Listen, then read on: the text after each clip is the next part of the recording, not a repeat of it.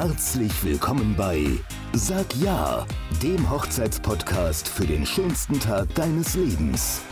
Wir sind Herzenswunsch, die innovative Eventagentur, die auch deine Wünsche in Erfüllung gehen lässt. Wir unterstützen dich bei deiner Hochzeitsplanung und sind jederzeit für dich da. We celebrate love. Mein Name ist Ken Kuiper, ich bin Hochzeitsplaner und DJ aus Leidenschaft. Und in der heutigen Folge geht es um das Thema freie Trauungen. Angefangen damit, warum sind denn freie Trauungen eigentlich so beliebt? Wer die letzten beiden Folgen zum Thema standesamtliche und kirchliche Trauungen gehört hat, kann es sich vielleicht ahnen. Ich habe es da an der einen oder anderen Stelle schon mal angedeutet. Der Riesenvorteil bei freien Trauungen ist einfach, dass ihr völlige Freiheit in der Gestaltung habt. Das betrifft sowohl die Art der Zeremonie, also sprich, wollen wir es eher sehr weltlich haben, wollen wir es sehr geistlich haben, soll es irgendwo in der Mitte liegen. Da habt ihr völlige Freiheit, in welche Richtung das gehen soll. Äh, ihr habt Freiheit bei der Rede, indem ihr nämlich ja, einen freien Trauredner auswählt, der euch gefällt. Ihr habt freie Auswahl bei der Location. Ihr könnt in der Regel das Ganze direkt vor Ort an eurer Feierlocation machen, wodurch ihr euch dann später auch Fahrtstrecke spart von einer Kirche, von einem Standesamt zur Feierlocation. Das macht es meistens sehr, sehr komfortabel, gerade für die Gäste, aber auch für euch, weil ihr einfach mehr Zeit habt, weniger Stress, ihr müsst irgendwo mehr hinfahren und so weiter. Ähm, ja, ne, das sind so, so die wesentlichen Punkte. Ähm, wie gesagt, auch wenn ihr schon mal geschieden seid, wenn ihr verwitwet seid, wenn ihr ein gemeinsames Kind habt, das alles interessiert bei der freien Trauung halt niemand. Ihr könnt das wirklich so machen, wie ihr wollt. Und das ist einfach der Grund, weshalb die freien Trauungen in den letzten Jahren so stark zugenommen haben und auch so beliebt sind. Denn es ist auch so, gerade beim Trauredner, das ist eigentlich der wesentliche Punkt, wenn ihr einen Profi-Trauredner bucht, der nur freie Trauungen macht, der sich darauf spezialisiert hat, dann hält er in der Regel eine viel, viel schönere und emotionalere Rede als ein Standesbeamter oder ein Pfarrer. Das kann man auch nicht, ist auch nicht verwerflich, weil der Trauredner bekommt ja Geld dafür, dass er eine richtig geile Rede schreibt. Und ein Standesbeamter macht jede Woche Hochzeiten, ein Pfarrer macht auch jede Woche Hochzeiten, äh, kriegt jetzt auch nicht mehr Geld in Anführungszeichen, wenn er eine krassere Rede hält. Deswegen machen da die meisten halt, äh, ich sag mal jetzt Sparflammen in Anführungszeichen oder äh, die Leute, die Standesbeamte sind oder Pfarrer, die haben es ja nicht gelernt, speziell jetzt für Trauungen Reden zu schreiben. Bei Traurednern, die nichts anderes machen äh, und sich darauf spezialisiert haben, die haben das ja gelernt. Die wissen ja genau, wie man eine gute Rede strukturiert und so weiter und so fort. Und das ist auch so ein, so ein ganz wichtiger Punkt. Äh, ihr könnt bei einem freien Trauredner davon ausgehen, dass der eine 20 Minuten Reden, also eine 20-minütige Rede hält, die komplett zu 100% auf euch zugeschnitten ist, die alle wichtigen Meilensteine in eurem Leben beinhaltet und so weiter. Und deswegen sind diese Reden meistens auch so, dass die sowohl die Gäste als auch euch komplett umhauen, komplett vom Hocker hauen. Ja, da fließen die Tränchen ohne Ende. Ähm, und das ist auch sehr, sehr aufwendig. Also die meisten Trauredner, jetzt mal gerade so ein kleiner Exkurs, die machen es in der Regel so, die machen mit euch ein Vorgespräch. Erstmal, um wo es ums, ums Business geht, sozusagen. Vertragliche Details, wann soll das sein, ähm, was soll das kosten und so weiter. Und dann gehen die hin und machen mit euch ein Vorgespräch, wo es darum geht, was ist eure Geschichte? Wie habt ihr euch kennengelernt? Alle wichtigen Schritte, alles. Der, der lässt sich alles sagen, der weiß in der Regel auch genau, welche Fragen er stellen muss, um die Informationen zu bekommen, die für die Rede am Ende von Bedeutung sind. Und es läuft meistens dann wirklich genau darauf hinaus, dass das Gespräche von vier, fünf Stunden sind. Und er geht dann meistens auch hin und befragt euch auch, einzeln. Ne? Der macht erst ein gemeinsames Gespräch und dann befragt er euch einzeln. Ne? Eine ganz bestimmte Sachen. Ja, was hast du dir gedacht, als du sie zum ersten Mal gesehen hast? Und solche Geschichten. Und die baut er dann später alle in seine Rede ein. Also auch Dinge, von denen der andere Ehepartner gar nichts weiß, die aber total rührend sind und so weiter. Richtige Gefühle, richtige Insights sozusagen. Und die baut er dann in die Rede ein. Und meistens ist es auch so, man bekommt die Rede auch vorher nicht. Und es ist für jeden der beiden, sowohl für den Ehemann als auch für die Ehefrau, immer irgendwas dabei, was er noch nicht wusste. So, und das, das ist total spannend. Ne? Also ich persönlich finde freie Trauungen super, vorausgesetzt, ihr habt halt einen sehr, sehr guten Redner, der sich auch die Arbeit macht, dort eben so eine Rede zu machen. Deswegen ist auch ein Redner äh, relativ, oder was heißt relativ, halt auch nicht ganz günstig. Ne? Also ihr zahlt für, für gute Redner irgendwo zwischen 500 und 1500 Euro. Das ist so der Preisrahmen, den man meistens nimmt. Auch da wieder, es hängt halt einfach davon ab, wie viel Arbeit sich der Redner macht. Manche Redner, die so im Bereich 500 Euro sind, die ja, machen dann mit euch ein 3-Stunden-Vorgespräch, halten eine 10-Minuten-Rede, was auch immer. Äh, alles gut. Die Leute, die für 1000, 1500 Euro reden, bei denen ist es meistens schon so, dass die an so einer Rede auch 40 Stunden sitzen. Also das, man denkt immer, die kommen auf die, auf die Trauung, äh, halten da eine halbe Stunde die Rede ab, kassieren dafür so viel Geld und fahren dann wieder nach Hause.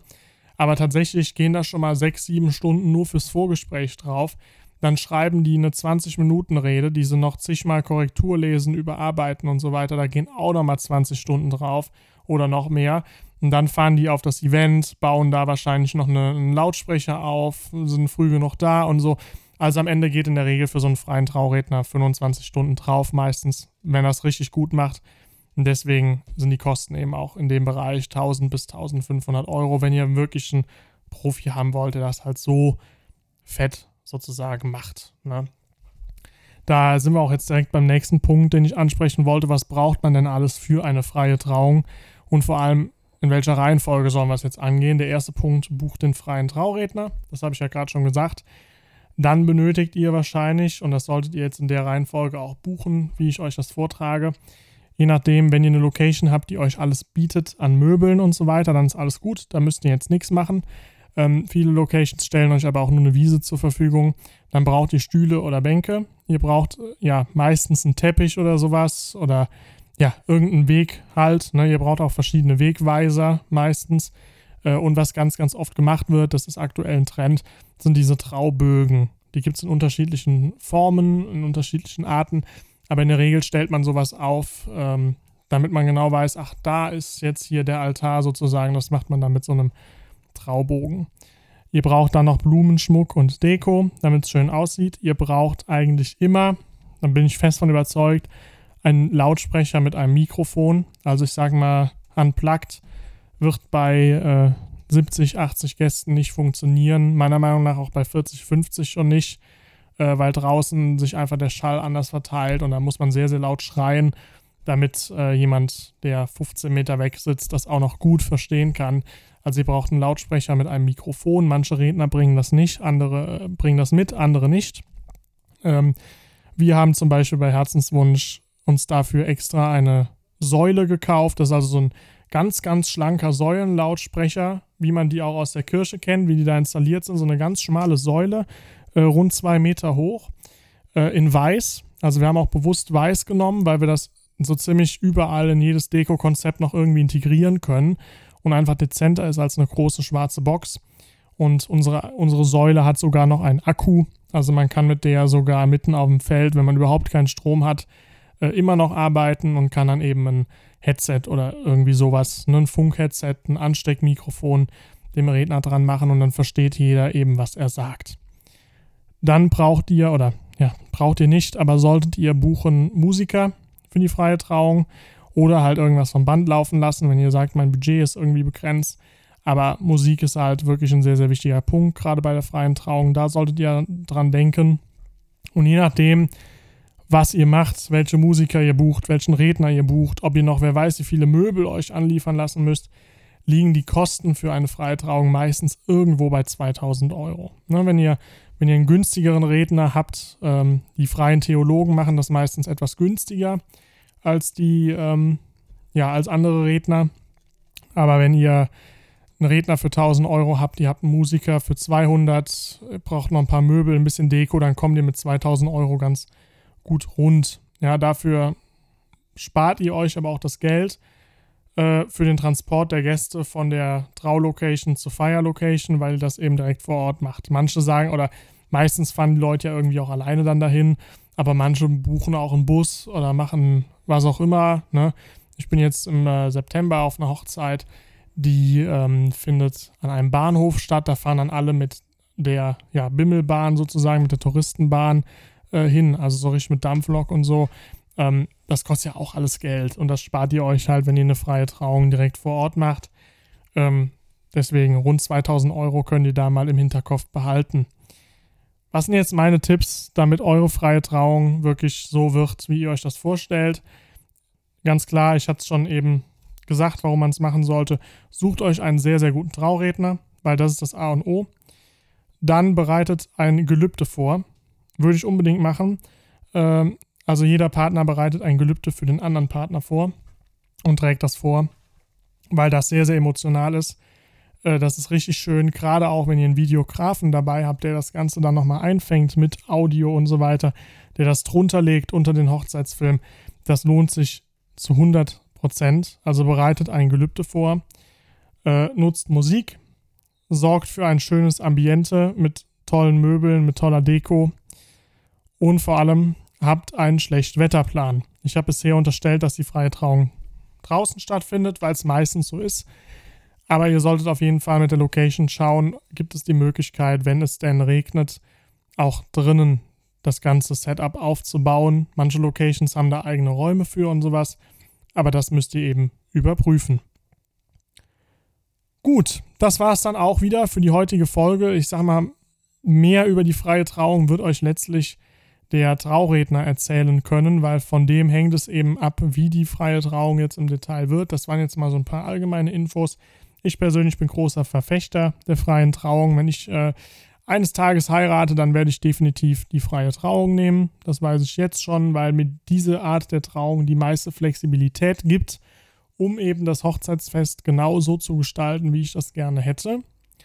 Und äh, ja, wie immer, ich habe euch alles nochmal im Herzenswunsch-Blog zusammengefasst.